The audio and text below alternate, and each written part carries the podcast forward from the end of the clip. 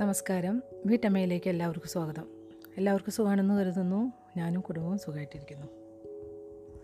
ഇന്ന് നമുക്ക് നേരെ കഥയിലേക്ക് കിടക്കാം കേട്ടോ. കഴിഞ്ഞ ദിവസം നമ്മൾ വായിച്ചു നിർത്തിയിട്ടുണ്ടായിരുന്ന ഒരു ഭാഗം നാരദനും ഹനുമാനും തമ്മിൽ സംസാരിച്ചു കൊണ്ടിരിക്കുന്ന ഒരു ഭാഗമാണ് നമ്മൾ വായിച്ചു കൊണ്ടിരുന്നത് അപ്പോൾ ലാസ്റ്റ് പാരഗ്രാഫ് ഞാനൊന്ന് വായിക്കാം. അപ്പോൾ ആരാണ് അടുത്ത വിഷ്ണു എന്ന് വിഷ്ണുവായി നിയമിച്ചിരിക്കുന്ന ആ കാര്യമാണ് ഇവർ സംസാരിച്ചു കൊണ്ടിരുന്നത് ഞെട്ടിപ്പോയി ഹനുമാൻ. നാരദന്റെ മേലുള്ള പിടിവിട്ടുകൊണ്ട് ചോദിച്ചു നിയമിച്ചു വന്നോ? വായുപുത്രന്മാരുടെ സമ്മതമില്ലാതെ വിശ്വാമിത്ര മഹർഷിക്ക് എങ്ങനെ അത് ചെയ്യാൻ കഴിയും? നാരദൻ പുഞ്ചിരിച്ചു ഞാൻ നൽകുന്ന വിവരമില്ലാതെ ഒരു ദിവസം പോലും നിങ്ങൾക്ക് നിലനിൽക്കാനാവില്ല. അതുകൊണ്ടാണ് നിങ്ങൾ എന്നെ ഇടിച്ചു പൊടിക്കില്ല എന്ന് ഞാൻ പറഞ്ഞത്. ഹനുമാൻ തലകുലുക്കി. നാരദന്റെ തോളിൽ തമാശ മട്ടിൽ ഇടിച്ചുകൊണ്ട് പറഞ്ഞു തെളിച്ചു പറയൂ ഭ്രാന്ത. ഇതാണ് നമ്മൾ വായിച്ചു നിർത്തിയിട്ടുണ്ടായിരുന്ന ഭാഗം. നമുക്കിനി പന്ത്രണ്ടാമത്തെ അധ്യായം വായിച്ചു തുടങ്ങാം. രാധിക സീതയുടെ മുഖം പുഞ്ചിരി കൊണ്ട് നിറഞ്ഞു. ഗുരുകുലത്തിലെ കൂട്ടുകാരി രാധിക അപ്രതീക്ഷിതമായ ഒരു സന്ദർശനത്തിനെത്തിയതാണ്. സീതയേക്കാൾ ഒരു വയസ്സിനെളുപ്പമായ പതിനാറുകാരി രാധികയെ മിഥിലയിലെ നയതന്ത്രകാര്യ സമിതിയുടെ മേധാവിയായ സമീച്ചി സീതയുടെ സ്വകാര്യ മുറിയിലേക്ക് കൂട്ടിക്കൊണ്ടുപോയി. സമീജിയുടെ പുതിയ ഉത്തരവാദിത്തം അവളുടെ നിയമപാലന വിഭാഗത്തിലെ ഉദ്യോഗത്തിന് പുറമെയാണ്. അതിനാൽ സ്വാമിജിയെ സഹായിക്കാൻ നിയമപാലക വിഭാഗത്തിൽ ഉപമേധാവിയെ സീത നിയമിച്ചിട്ടുണ്ട്. ഒരു പുരുഷൻ കരുത്തനും വിശാലഹൃദയനുമായ ഒരു മനുഷ്യൻ. സ്വാമിജിയുടെ പുരുഷവിദ്വേഷം അവളുടെ തൊഴിലിനെ ദോഷകരമായി ബാധിക്കില്ല എന്ന് അതുമൂലം ഉറപ്പാക്കാൻ കഴിഞ്ഞു. രാധിക ഒറ്റയ്ക്കല്ല വന്നത്. അവളുടെ അച്ഛൻ വരുൺ രത്നാകരനും അമ്മാവൻ വായു കേസരിയും ഒപ്പമുണ്ടായിരുന്നു. വരുൺ രത്നാകരനെ സീത നേരത്തെ കണ്ടിട്ടുണ്ട്. എന്നാൽ രാധികയുടെ അമ്മാവൻ വായു കേസരിയെ കാണുന്നത് ആദ്യമായിട്ടാണ്. മറ്റു ബന്ധുക്കളുടെ ആകൃതിയും പ്രകൃതിയുമായിരുന്നില്ല വായു കേസരിയുടേത്. പൊക്കം കുറഞ്ഞ് തടിച്ചു വെളുത്ത ശരീരം ഉറച്ച മാംസപേശികൾ രോമാവൃത്ത ശരീരം.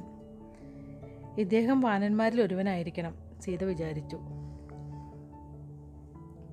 വാൽമീകി ഗോത്രത്തിൽപ്പെട്ടവളാണ് രാധിക. അവർ മാതൃദായ ക്രമം അനുവർത്തിക്കുന്നവരുമാണ്. അന്യഗോത്രത്തിൽപ്പെട്ടവരെ അവരുടെ സ്ത്രീകൾ വിവാഹം കഴിക്കില്ല. എന്നാൽ പുരുഷന്മാർ അന്യഗോത്ര സ്ത്രീ അന്യഗോത്രത്തിലെ സ്ത്രീകളെ വിവാഹം കഴിക്കാറുണ്ട്. പക്ഷെ അങ്ങനെ ചെയ്താൽ അവർ ഗോത്രത്തിന് പുറത്തു പോവേണ്ടി വരും.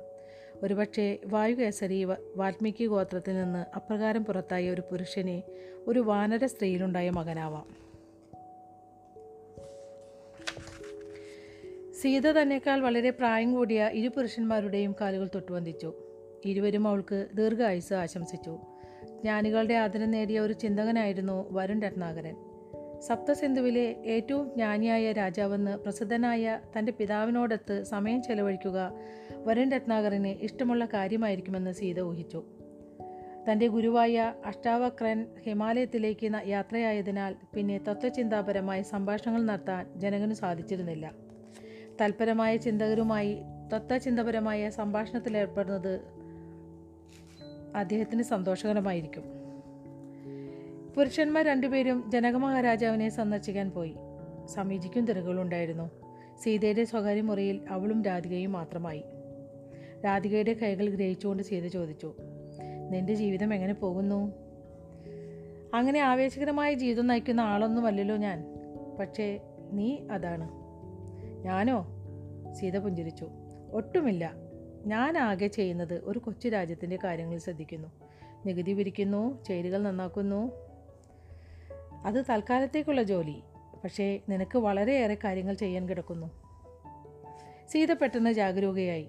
ഈ സംഭാഷണത്തിൽ പുറമേക്കുള്ളതിലും കൂടുതൽ കാര്യങ്ങൾ അന്തർഭവിച്ചിരിക്കുന്നു. സീത വളരെ കരുതലയോടെയാണ് സംസാരിച്ചത്. ശരിയാണ്. മിഥിലയിലെ പ്രധാനമന്ത്രി എന്ന നിലയിൽ എനിക്ക് ഒരുപാട് കാര്യങ്ങൾ ചെയ്യാനുണ്ട്. പക്ഷേ എനിക്ക് നിയന്ത്രിക്കാനാവാത്ത അത്രയൊന്നുമില്ല. നിനക്കറിയാമല്ലോ ഞങ്ങളുടേത് ചെറുതും അപ്രധാനവുമായൊരു രാജ്യമാണ്. പക്ഷേ ഭാരതം ഒരു വലിയ രാജ്യമാണ്. സീത കൂടുതൽ കരുതലയോടെയാണ് സംസാരിച്ചത്.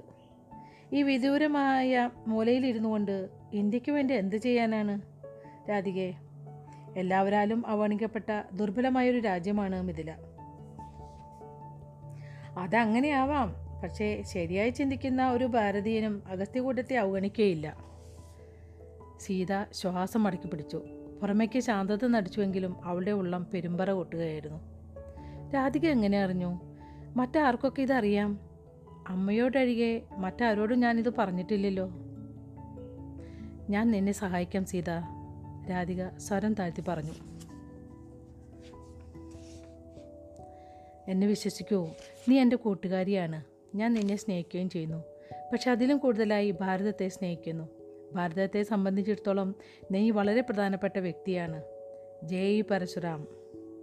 ജയ് പരശുറാം. സീത പതുക്കെ പറഞ്ഞു. ഒരു നിമിഷം ശങ്കിച്ചു നിന്നിട്ട് സീത ചോദിച്ചു. നീയും നിന്റെ അച്ഛനും? രാധിക ചിരിച്ചു. ഞാൻ ആരുമല്ല സീത. പക്ഷെ എന്റെ അച്ഛൻ. അദ്ദേഹത്തിന് ചില പ്രാധാന്യമൊക്കെ ഉണ്ട്. മാത്രമല്ല അച്ഛൻ എന്നെ സഹായിക്കാൻ ആഗ്രഹിക്കുന്നു. ഞാനൊരു ചാൽ മാത്രം. എന്തെന്നാൽ ഈ പ്രപഞ്ചം എന്നെ നിന്റെ കൂട്ടുകാരിയാക്കാൻ ഗൂഢാചലോ നടത്തിയിരിക്കുന്നു. നിന്റെ അച്ഛൻ ഒരു മലയപുത്രനാണോ? അല്ല. വായുപുത്രൻ? വായുപുത്രന്മാർ ഭാരതത്തിലല്ലല്ലോ ഭാരതത്തിലല്ല വസിക്കുന്നത്. മഹാദേവന്റെ ഗോത്രക്കാരായ അവർക്ക് എപ്പോൾ വേണമെങ്കിലും പുണ്യഭൂമിയായ ഭാരതം സന്ദർശിക്കാം. പക്ഷേ അവർക്കിവിടെ ജീവിക്കാനാവില്ല. അപ്പോൾ പിന്നെ എന്റെ അച്ഛൻ എങ്ങനെ വായുപുത്രനാകും? പിന്നെ അദ്ദേഹം ആരാണ്? എല്ലാം സമയം വരുമ്പോൾ രാധിക പുഞ്ചിരിച്ചു. ഞാനിപ്പോൾ വന്നത് നിന്നോട് സംസാരിച്ച ചില കാര്യങ്ങൾ ഉറപ്പുവരുത്താനാണ്. ഇനി മറ്റൊരു ഭാഗമാണ് കേട്ടോ അത്. ഒരു മരച്ചുവട്ടിലിരുന്നു കൊണ്ട് വസിഷ്ഠൻ തല്ലാകലെയുള്ള തന്റെ ആശ്രമം നിരീക്ഷിച്ചു. പ്രഭാതത്തിലെ ഏകാന്തത അനുഭവിക്കുകയായിരുന്നു അദ്ദേഹം. തൊട്ടടുത്ത് മന്ദമായി ഒഴുകുന്ന നദി. വെള്ളത്തിൽ പൊങ്ങിക്കിടക്കുന്ന ഇലകൾ അത്ഭുതകരവണ്ണം തുല്യ അകലം പാലിച്ചുകൊണ്ട് ജാഥ പോലെ ഒഴുകി നീങ്ങുന്നു. മരം നദി ഇലകൾ തന്റെ അഗാധമായ സംതൃപ്തി പ്രകൃതിയിൽ പ്രതിഫലിക്കുന്നത് പോലെ അദ്ദേഹത്തിന് തോന്നി.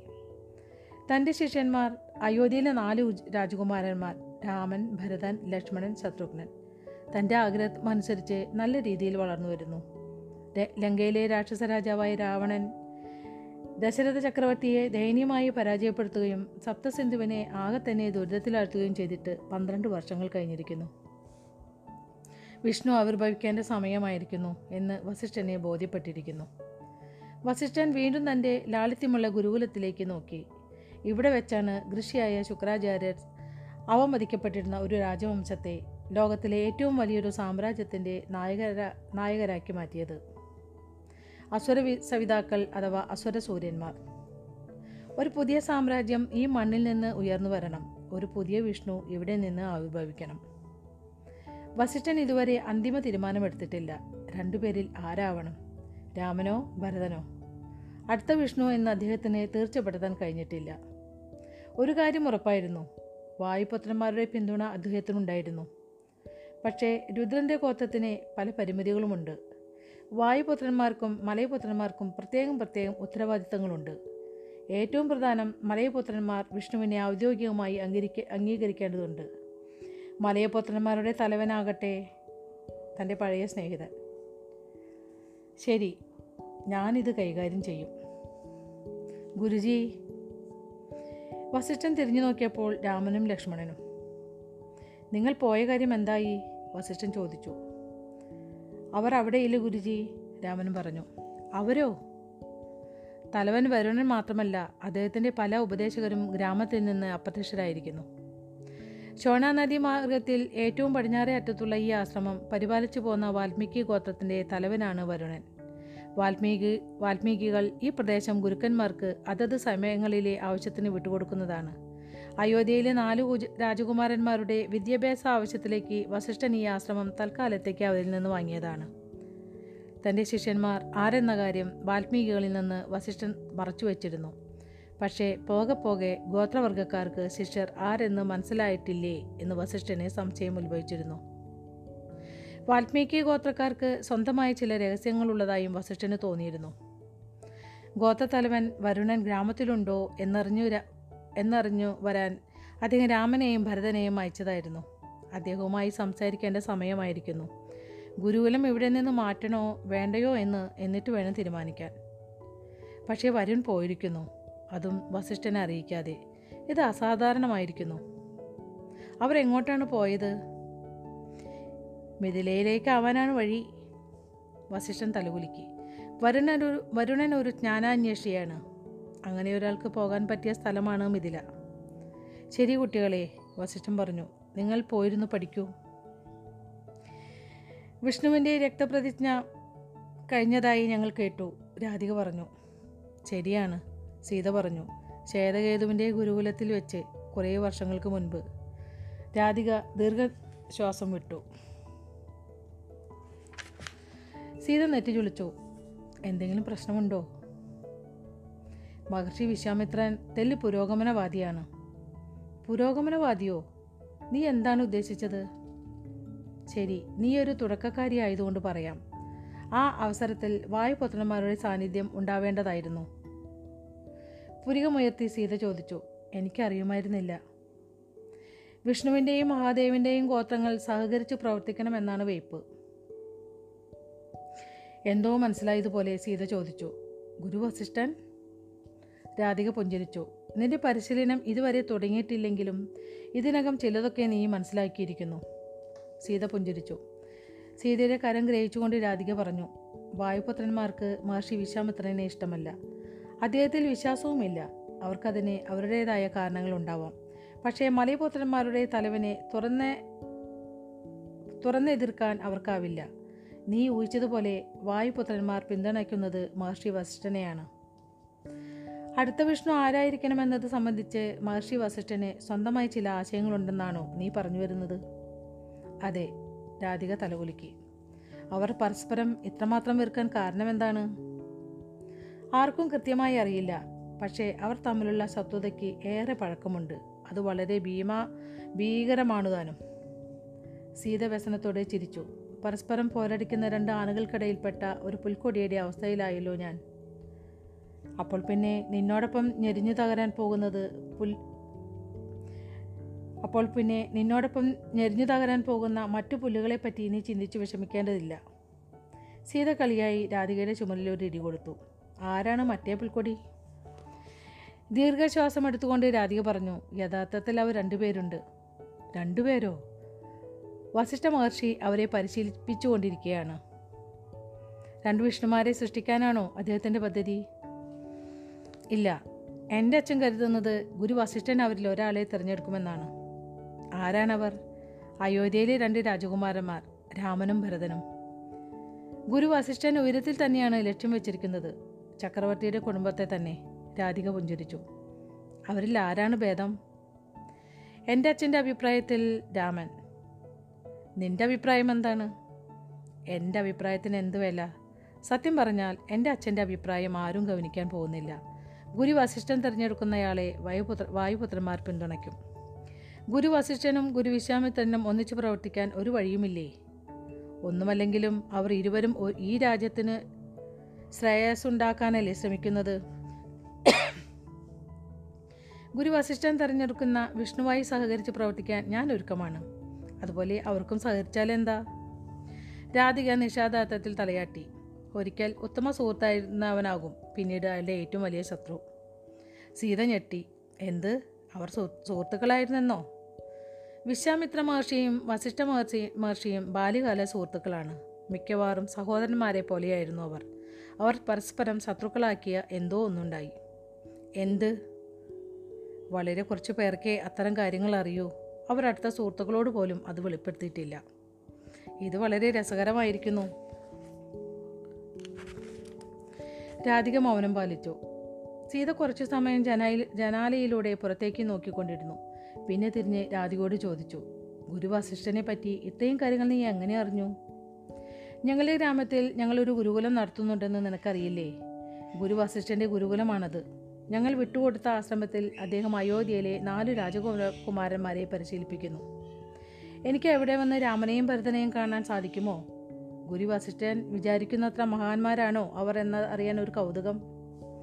അവർ കൊച്ചു കുട്ടികളാണ് സീത. രാമൻ നിന്നേക്കാൾ അഞ്ചു വയസ്സിന് എളുപ്പമാണ്. പിന്നെ മറയപുത്രന്മാർ നിന്റെ നീക്കങ്ങൾ ശ്രദ്ധിക്കുന്നുണ്ടെന്നും മറന്നുകൂടാ. നീ എവിടെ പോയാലും അവർ നിന്നെ പിന്തുടരും. ഗുരു വസിഷ്ഠന്റെ ഗുരുകുലം എവിടെയെന്ന് അവർക്ക് വെളിപ്പെടുത്തി കൊടുക്കാൻ ഞങ്ങൾക്കാവില്ല.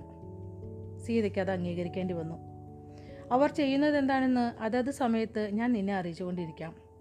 ഗുരു വസിഷ്ഠനുമായി ഒന്ന് തുറന്ന് സംസാരിക്കാൻ എന്റെ അച്ഛൻ ആഗ്രഹിക്കുന്നുണ്ട് എന്നാണ് എനിക്ക് തോന്നുന്നത്. ചിലപ്പോൾ സഹായ വാഗ്ദാനവും നൽകിയേക്കും.